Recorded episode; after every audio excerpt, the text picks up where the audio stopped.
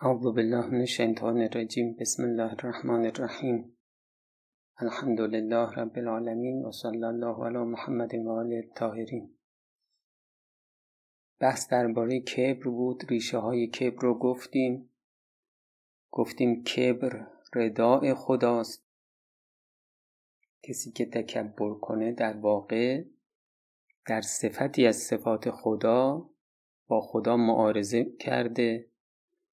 کبر گفتیم از صفت شیطانه و عامل گمراه کردن شیطانه. گفتیم کبر تکبر در زشتی ها مقام اول رو داره. درباره کبر به بدی ها گفتیم که انسان اول بدی ها رو خوب تصور می‌کنه بعد تصور می‌کنه که پس من تو این صفت خوب, خوب عالی هستم کبر می‌کنه. آثار کبر رو گفتیم. موجب ذلت میشه موجب سلب نعمت میشه مردم ازش متنفر میشن. دوستاش رهاش می‌کنن قلب و عقل رو نابود می‌کنه. موجب توقف علمی میشه. اصولا آدمی که عجب داره تکبر داره ضعفهاشو برطرف نمی‌کنه. چرا؟ چون فکر می‌کنه اصلا ضعف نداره. انگیزه ارتکاب گناه میشه و آثار دیگه. حالا بپردازیم به آثار اخروی تکبر.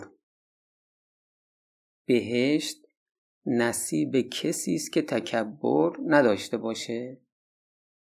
در قرآن اومده سوره قصص اعوذ بالله من الشیطان الرجیم تلک الدار الاخره. نجعلها للذین لا یریدون علوا فی الارض ولا فسادا.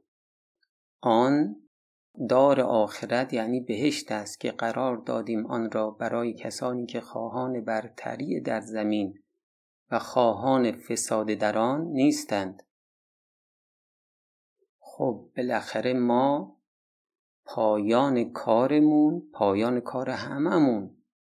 مرگ بعد از مرگم بالاخره بهشتی هست جهنمی هست. تا خدا خدایی می‌کنه ما یا در بهشت یا در جهنم.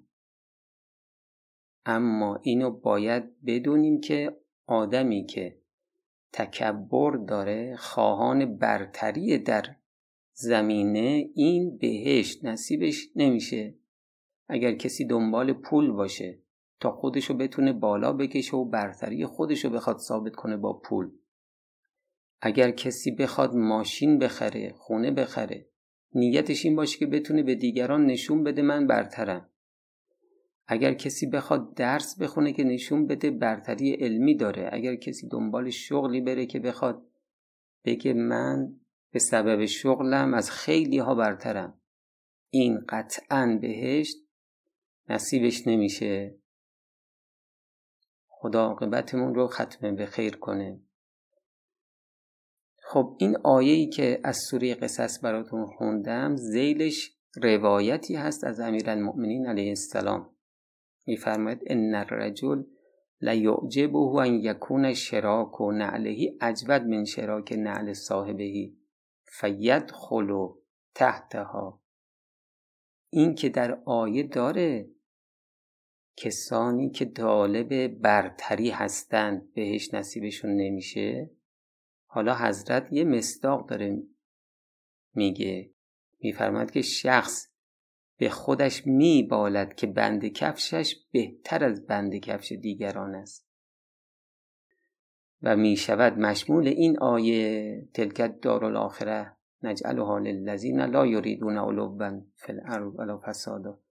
این برتری جویی حتی شامل جایی میشه که شما بگی من به سبب بند کفشم بهتر از دیگری هستم. الله اکبر واقعا پناه می‌بریم به خدا. از ذره تکبر که موجب میشه ما از بهش محروم بشیم.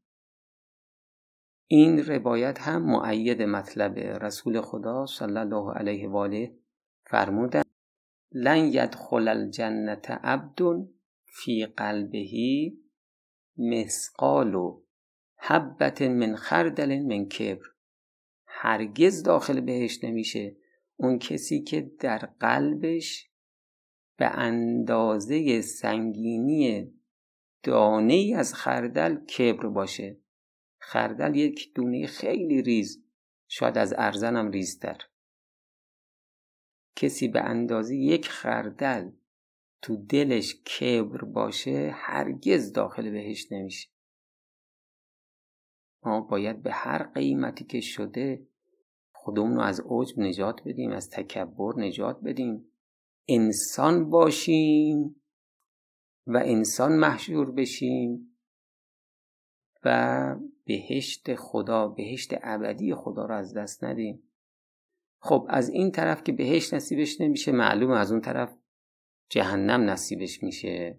ما آیات متعددی داریم در قرآن که جایگاه متکبرین جهنمه میفرماید. الیس فی جهنم مسول للمتکبرین؟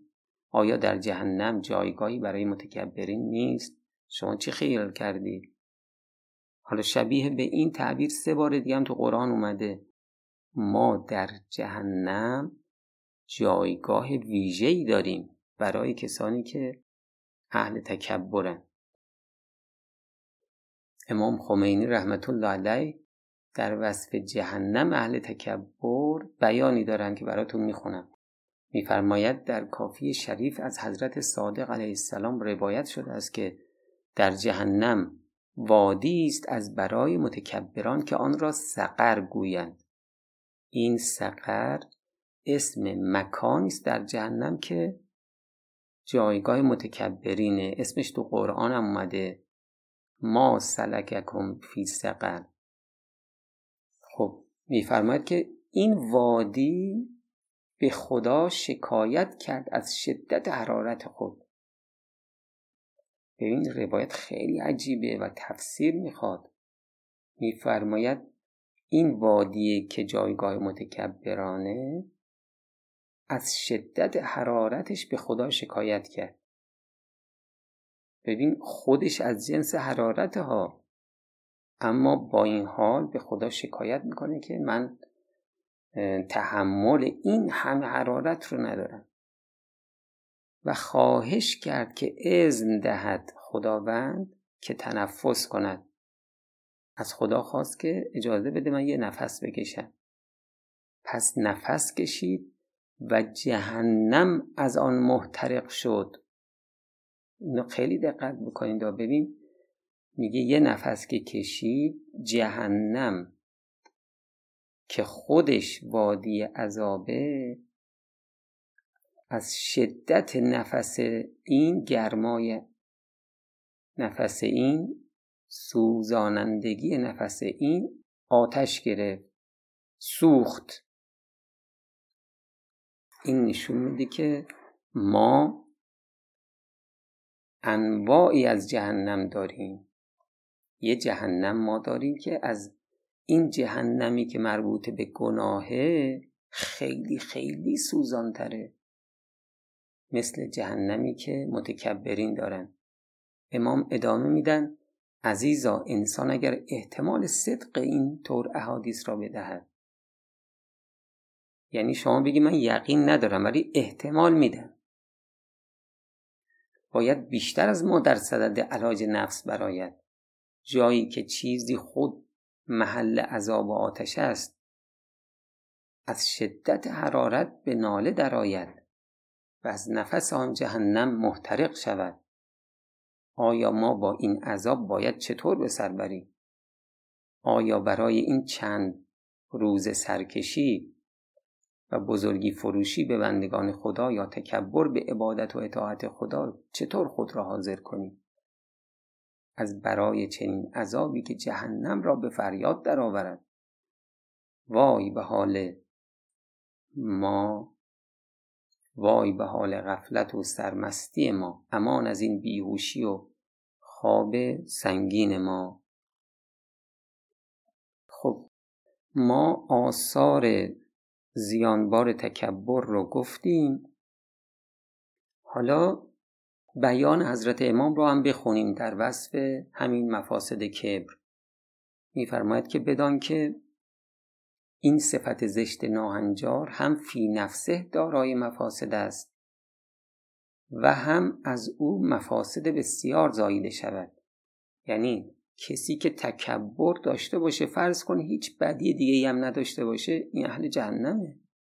اما این تکبر خودش تولید مفاسد دیگه ای می‌کنه که اون مفاسد هم هر کدوم جهنم سازند میفرماید این رزیله انسان را از کمالات ظاهری و باطنی و از حضوز دنیوی و اخروی حضوز یعنی بهره ها و از حضوز دنیوی و اخروی باز دارد و تولید بغض و اداوت کند تولید دشمنی می‌کنه و انسان را از چشم خلایق بیاندازد و پست و ناچیز کند. یعنی ما از چشم مردم میفتیم اگر کبر داشته باشیم. و مردم را وادار کند که با او معارضه به مثل کنند و او را خار کنند و تحقیر نمایند. در حدیث کافی وارد است که حضرت صادق علیه السلام فرمود هیچ بنده ای نیست مگر آنکه در سر او لجامی است و فرشته است که آن را نگاه می‌دارد. پس وقتی که تکبر کند می‌گوید پایین بیا خدای تو را پایین بیاورد. پس او همیشه در پیش خود بزرگترین مردم است و در چشم مردم کوچکترین آنهاست. و هنگامی که تواضع نماید چون اینا رو توضیحاتش رو دادیم دیگه الان دیگه توضیح نمیدیم. و هنگامی که تواضع نماید خدای تعالی آن لجامی را که در سر اوست مرتفع فرماید. یعنی می‌کشه بالا. اون تنابی که به گردنشه می‌کشه بالا. و گوید به او که بزرگ شو خداوند تو را بزرگ و رفیع کند. پس همیشه کوچکترین مردم است نزد خود و رفیع ترین مردم است در نزد آنها. خودش از چشم خودش افتاده اما تو چشم مردم بزرگ شده. ای عزیز همان دماغی که تو داری دماغ یعنی مغز و همان نفسی که تو داری دیگران هم دارن. آه چرا تو خودت فکر می‌کنی برتر از دیگرانی؟ همین مغز رو دیگران هم دارن همین نفس رو دیگران هم دارن. تو اگر فروتن شدی قهرن مردم تو را احترام کنن و بزرگ شمارن. و اگر تکبر کنی پیشرفت ندارد. یعنی به هدفت نمی‌رسی. اگر توانستند تو را خار و ذلیل می‌کنند و به تو اعتنا نمی‌کنند. و اگر نتوانستند در دل آنها خاری و در چشم آنها ذلیلی. و مکانت نداری یعنی جایگاهی در پیش اونها نداری. تو با تواضع دل مردم را فتح کن. دل که پیش تو آمد آثار خود را ظاهر می کند آثار تواضع چیه؟ مردم به تو احترام می‌گذارند. به تو تواضع می‌کنند از همنشینی با تو لذت می‌برند و تو را دوست میدارند و اگر قلوب از تو برگشت آثار آن برخلاف مطلوب توست. یعنی تو اگر تکبر کنی دلها رو از خودت روی گردان می‌کنی و تو با تکبر می‌خواستی تو چشم مردم بزرگ بشی برعکس خار میشی. میفرماید تو را دوست نمیدارند و چه بسا به تو اهانت می‌کنند. پس تو اگر فرزن احترام طلب و بزرگی خواه هم هستی باید از راه آن وارد شوی و آن مماشات مماشات یعنی مدارها همراهی با مردم و تواضع با آنهاست. نتیجه تکبر خلاف مطلوب و مقصود توست. پس نتیجه دنیایی که نمی‌گیری سهل است. نتیجه به عکس می‌گیری. به علاوه این خلق موجب ذلت در آخرت و خار شدن در آن عالم می شود همانطور که در این عالم مردم را حقیر شمردی و به بندگان خدا بزرگی کردی و به آنها عظمت و جلال و عزت و حشمت فروختی در آخرت صورت همین بزرگی ذلت است و خار شدن. چنانچه در حدیث شریف کافی وارد است که از امام صادق علیه السلام ان المتکبرین یجعلون فی صور زر یتوتاهم الناس حتی یفرغ الله من الحساب. یعنی متکبرها قرار داده می‌شوند در شمایل مورچه. یعنی به صورت مورچه محشور میشن. مردم هی لهشون می‌کنن تا اینکه خداوند از حساب همه مردم فارغ بشه. و در وسیعت های حضرت صادق علیه السلام است به اصحاب خود ایاکم و العظمت و کبر بپرهیزید از اینکه خودتون رو بزرگ تصور کنید و از دیگران بزرگتر. و این الکبر ردا الله. کبر رداء خداست. فمن نازع الله رداءه قسمه الله و ازله یوم القیامه یعنی هر کس با خدا در ردایش نزاع کنه خداوند خوردش می‌کنه و روز قیامت ذلیلش می‌کنه. امام میفرماید و نمی‌دانم که اگر خدای تعالی کسی را ذلیل کند چه خواهد کرد؟ با او و به چه حالی مبتلا می شود زیرا که امور آخرتی با دنیا فرقها دارد. ذلت در آخرت غیر از ذلت در دنیاست. چنانچه نعمتها و عذابهای آنجا مناسبت با اینجا ندارد. نعمتش فوق تصور ماست عذابش خارج از حوصله ماست. کرامتش بالاتر از آنچه هست که ما خیال می‌کنیم. ذلت و خاریش غیر از این ذلت ها و خاری هاست که ما گمان می‌کنیم. و عاقبت کار متکبر هم جهنم است. در حدیث است که الکبر متای النار. یعنی کبر مرکب آتش است. کسی که مرکب کبر سوار است او را به آتش می‌برد و روی بهشت را نخواهد دید تا در او از این صفت اثری باشد. چنانچه از رسول اکرم صلی الله علیه و آله نقل است که فرمود لن یدخل الجنت من فی قلبه مسقال حبت من خردل من کبر. ذره کبر در دل کسی باشه داخل بهش نمیشه. و جناب امام باقر و امام صادق علیه السلام قریب به همین را فرمودن که حضرت باقر علیه السلام فرمودن العزو ردا الله و الکبر ازارو فمن تناول شیئا منه اکبه الله فی جهنم. حاصل معنی آن که عزت و کبریا از خداست کسی که چیزی از او را داشته باشد یعنی تکبر داشته باشه خدای تعالی او را به رو در جهنم افکند. آن هم چه جهنمی برای متکبرین. تهیه شده است که غیر از جهنم سایر مردم است. بس از حدیث کمر شکنی که سابقا ترجمه آن را نقل کردیم. همون که خدمتون عرض شد که جایگاهی است در جهنم به نام سقر. این سقر از شدت حرارت نفس می‌کشه. جهنم رو میسوزونه. جهنم اعمال. جهنم اعمال چطوری آتیش می‌گیره؟ با جهنم اخلاق مثل جهنم متکبرین. و السلام علیکم و رحمت الله و برکاته.